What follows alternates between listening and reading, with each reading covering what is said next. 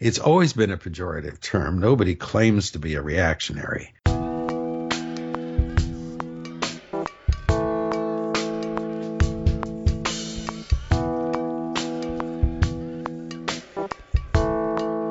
Welcome to the Common Errors in English Usage podcast. I'm here with Paul Brians, author of the Common Errors in English Usage website and book.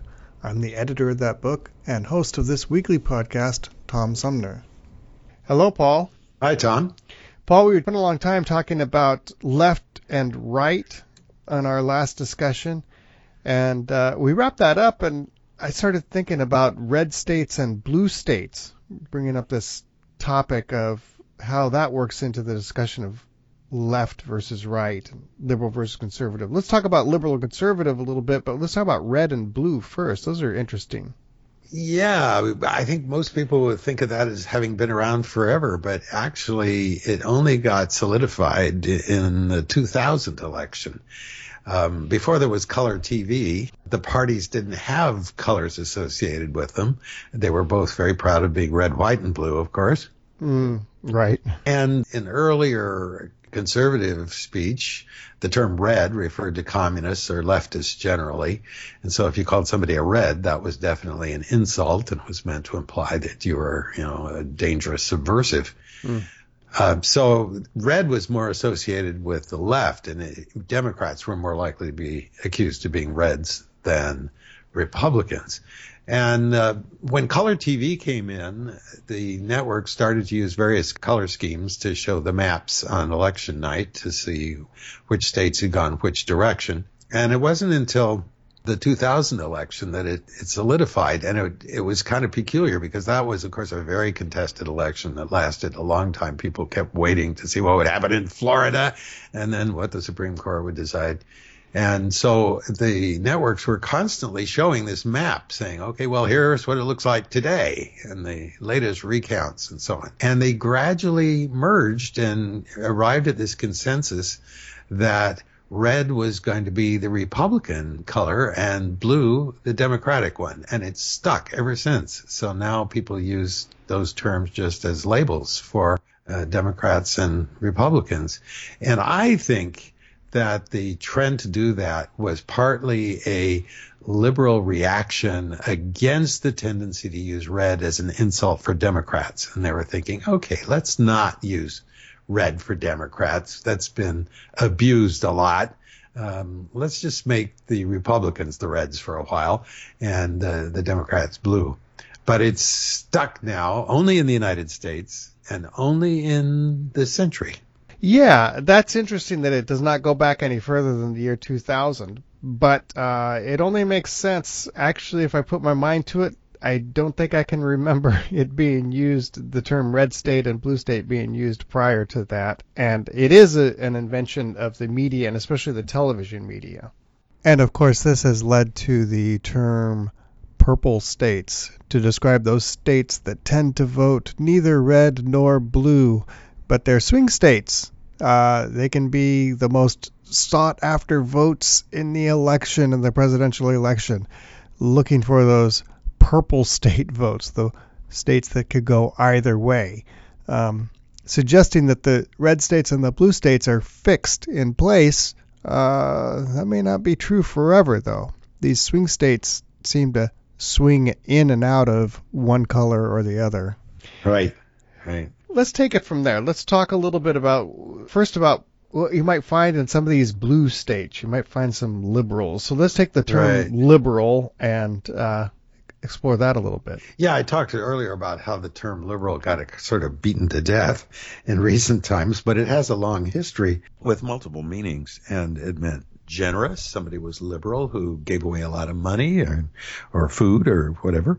There was the liberal arts is things like uh, music and literature and painting and uh, sometimes history, philosophy. Liberal could also mean free from bias, prejudice, or bigotry. Open minded, tolerant. It could also mean uh, governing or governed by relaxed principles or rules, not so confined, so you didn't have so much regulation. Today it's interesting that we usually associate being liberal with wanting more regulation. Mm-hmm. And in the past, it meant less regulation. So in, in political context, it meant favoring social reform and a degree of state intervention in matters of economics and social justice. So left wingers were mostly liberals. And sometimes modern conservatives claim to be classic liberals in this sense, saying that you want to have a certain amount of equality, equal rights, although they tend to define it very differently from liberal liberals, and that they believe that the state should have something to say about it anti-discrimination laws and so on. But that's got frayed around the edges. Those kinds of Republican liberals are under siege now from people who are just openly hostile to any kind of government attempt to create more equality. Mm. So supporting or advocating individual rights, civil liberties, political social reform, anything tending toward individual freedom or democracy with very little state intervention could be considered liberals in that older sense.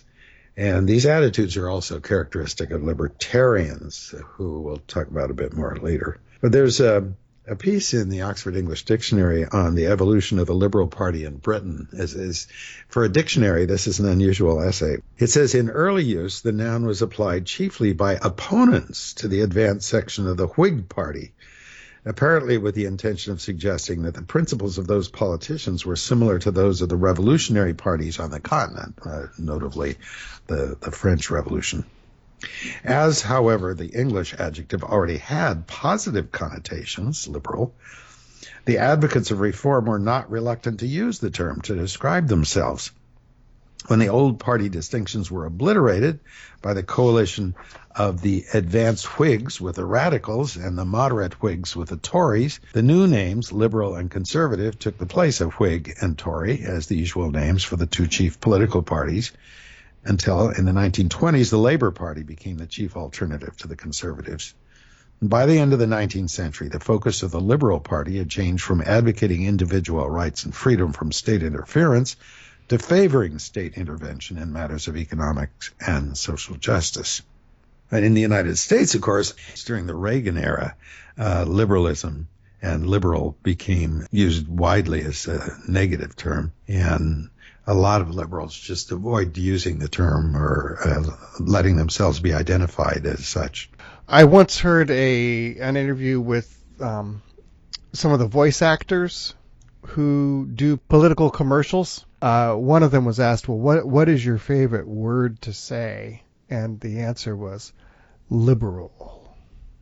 He's liberal, or she's liberal. Which, of course, yeah, prior to Reagan era, I don't uh, remember that being used with that satanic overtone at all. Interestingly, the term liberal is getting somewhat replaced by progressive. Mm. You find that politicians, uh, Democratic politicians in particular, are much more willing to describe themselves as progressive than as liberal these days. And progressive used to be the more radical term. Generally, it's a term describing attitudes toward reform. You want to make progress toward making things better. So progress, forward looking, endorsing a change from tradition. And today it's become mostly just a euphemism for liberal in American politics. The U.S. Communist Party used the term for politics that generally aligned with or, or tended toward their own goals. And uh, sometimes modern conservatives argue that progressive is just a euphemism for communist. But that really has no historical basis, and nobody except people already very much on the right are influenced or impressed by that particular definition. And in education, the term progressive education was used for certain kinds of liberalizing trends for a long time. And that meant that the term progressive had associations not only with the way the communists used it, but with people who are developing Montessori schools and so on, mm-hmm. uh, which meant that it didn't have so much liberal association with it in the public's mind. So it's been possible for people to shift over to progressive without its being toxic. And it struck me as odd when people started using it a few years ago to describe themselves because I associated it with that Marxist meaning. And evidently that just isn't uh, widely remembered at all. Well, I think you nailed it. Dropping the term liberal, just abandoning that because of the way it was used and abused in political advertising, it somehow did morph into being an actual slur, an accepted slur. So uh, you need another term to describe your politics. Look at the term progressive. And if you think of it as being the opposite of conservative, it works. Yes, but only if you think the kind of things that liberals are in favor of truly represent progress. No, well, that's true. so it's one of those that sort of is a circular definition. Okay, well, let's just say that conservative is let's hang on to what we've got, and progressive is let's progress on to something else, and we won't put a value judgment on what that something else is. But modern conservatives often refer to what they want as reform. And that means that they're not happy with the, what, the way things are at present. So it's not enough to say we just want to keep things the way they are. They actually want to go back to an earlier state of things. So we've seen a huge amount of that going on in the White House and in Congress this year. Right. We'll talk about that in a few minutes when we talk about conservatives. Well, I just wanted to note that both progress and reform are terms that seem to be kind of neutral but they're extremely loaded. Mm. Oh, sure. Yeah. You're assuming if you call yourself a progressive that the things that you advocate are good and you're moving toward them and you're making progress. And if you are a reformer, then you're also assuming that the things you're moving toward are good. And that if you reform the system, reform the tax system by giving people more at the top of the income brackets more money, and that's that's a sort of progress. It's called reform, and so it, it, the terms are are really quite abusive because they assume the political argument that they should be uh, trying to explain. Right, and we'll talk about how conservatives lab- label themselves. Seemingly, the term wants to hang on to something of the past, but then there's a lot of radical change that gets expounded under that banner too. Can we talk about libertarianism okay. for a minute? I, I'm, I'm, you know, I find this to be a, a, pretty interesting part of the U.S. political landscape is libertarians. Yeah, they haven't been a self-identified group for a very long time, and they're still a pretty small group. Um, it's embedded in logic, and politics often don't have a lot to do with logic. But they're saying if you're in favor of small government and individual liberty, then you ought to also be against the regulation of drugs, of various sexual acts and sexual orientation, and uh, you certainly shouldn't be banning abortion. So libertarians say yes, freedom on all counts, both in your personal lives and in uh, business as well. And they tend to also say the main role of government should be national defense. So they, these people really pride themselves on being logically consistent, but that's really quite rare in American politics. Most politics has very little to do with logic. The libertarian that is most famous uh, is called that is Rand Paul, and but he's not a consistent libertarian in that sense, and he doesn't even call himself a libertarian. No, and his father, Ron Paul, is probably more ideologically uh, libertarian mm-hmm. than Rand Paul. Yeah. Well, I shouldn't say probably. I, I, he is, and he is someone who doesn't draw the line at uh, the only government that we need is for the defense is for defense. He draws the line at the only government we need is no government. so he'll he'll advocate uh, stripping out military funding along with everything else. Well, certainly uh, the two of them have argued mostly for defensive wars only and not any uh, invasions in the Middle East and things like that. Well, that's certainly true. And of course, it, it would be, strictly speaking, it would be absolutely impossible to imagine what this kind of anarcho libertarian society might look like if every road were funded by private industry, for example. Uh, oh, yeah. Notice that that was brought up again, though, and Trump said he was going to make his public works project. Turned out to be not paid for by taxes, but he was going to privatize bridges and roads and stuff and invite people to make bids on making profit from working on the highways. Just the opposite of the Eisenhower era of highway building. Right. And we We all know how popular toll roads are, right? Yeah, especially in the West. Let's move on and talk about uh, the term conservative. That's one that has very broad meaning, along with liberal. Yeah, jams used to be called conserves, conserves because they preserve the flavor of the fruit. And pre- preserving something good and keeping it is the good qualities of society, that's what conservatives traditionally are associated with. And that means they tend to be opposed to change. So in, in gardening, a conservatory preserves plants. It's where you can grow things that are too fragile to grow outdoors in regular weather. In, in music, however, uh, a conservatory develops new performers and composers, interestingly enough. So it fosters the way in a plant conservatory, you might start some plants that then become hardy enough to take outdoors. I guess that's the analogy. And a musical conservatory, it'd foster young creative talents and then send them out to join symphonies and so on. Now, if there's a tradition of developing young performers and young composers and so on, you could argue that maintaining that tradition of developing new talent is a conservative notion, right? We're hanging on to that tradition. I suppose it actually comes from an old term used for hospitals and schools that were set up to care for orphans and foundlings. So that lots of different uh, institutions like this were called conservatories.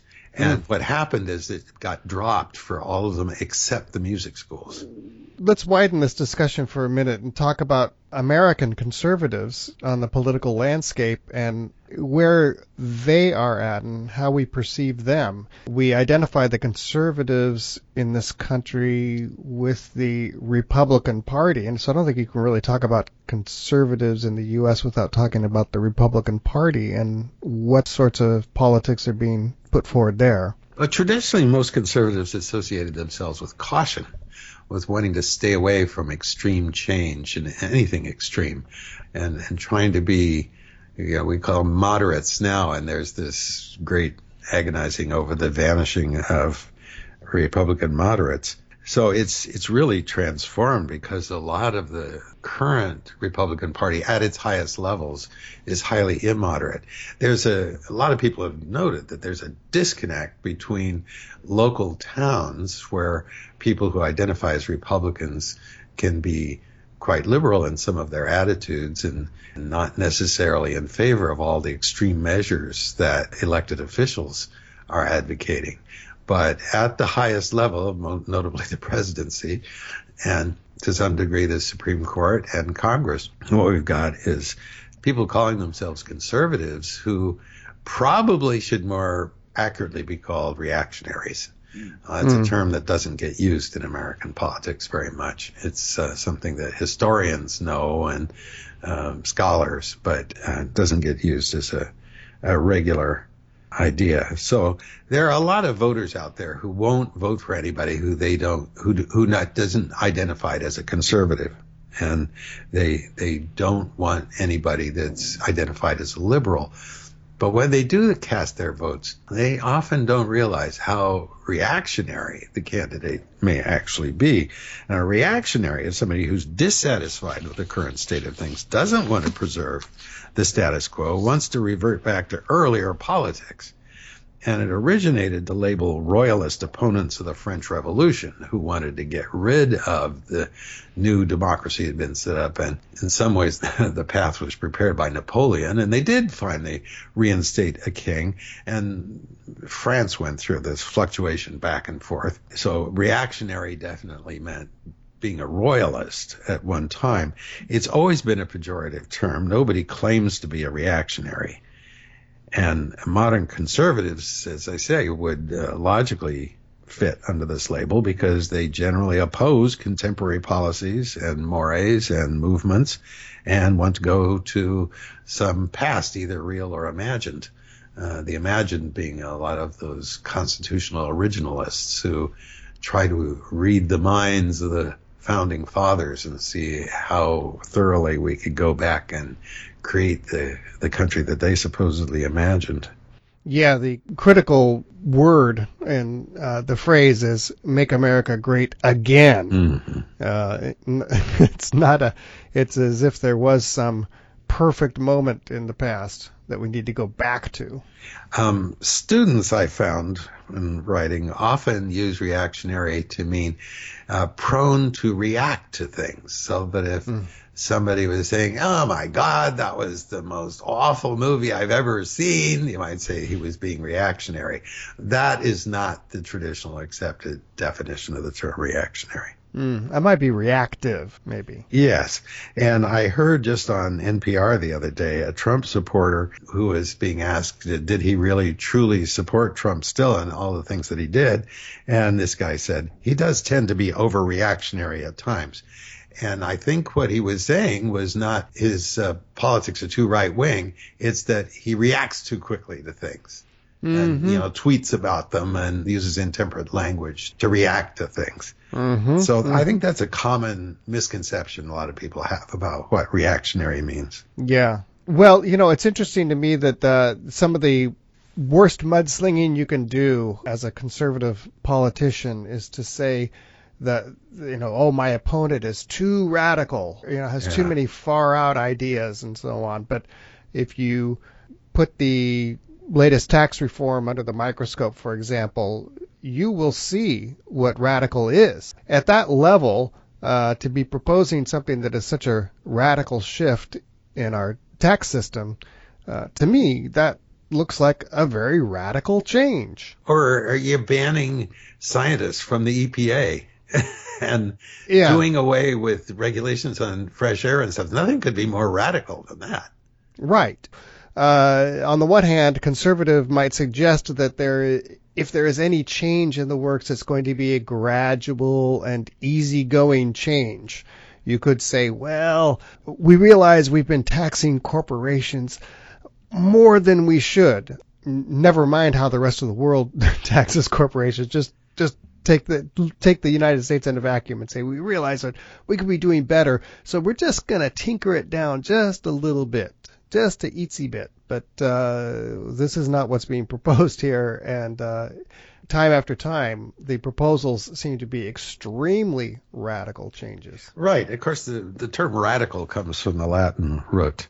Root. Radix. Mm. Root. And so if you're getting down to the basics of something, getting to the root of problems by extreme methods, uh, can be seen as radical. But you can also say that you're trying to reestablish new roots uh, but sometimes radical means uprooting, you know, pulling something up by the roots. So it can have these kind of opposite connotations. And uh, today, uh, well, in the 1960s, radical almost always referred to leftists. So if you talk about all these radicals in college campuses, that would definitely mean the anti-war folks, the socialists, and so on. Now we have it applied to Islamists and sometimes to rightists as well. So the term radical has gotten to be more generic and not so associated with one side or the other. Right. That's uh, conservative and liberal and libertarian and radical and all of these terms that branch out from what we were talking about before, just left and right.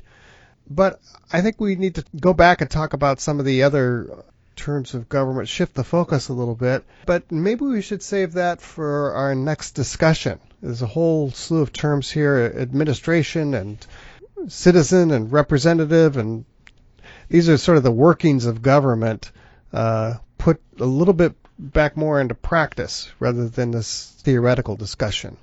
Yeah, looking forward to it. All right. Thanks, Paul. Okay, so long, Tom. That's all for the podcast this week. As usual, you can send your comments and questions to commonerrorspodcast at gmail.com. If you want to support the podcast, buy the book. The Common Errors in English Usage book can be bought online at your favorite online seller at our website, wmjasco.com, with free shipping. Thanks for listening.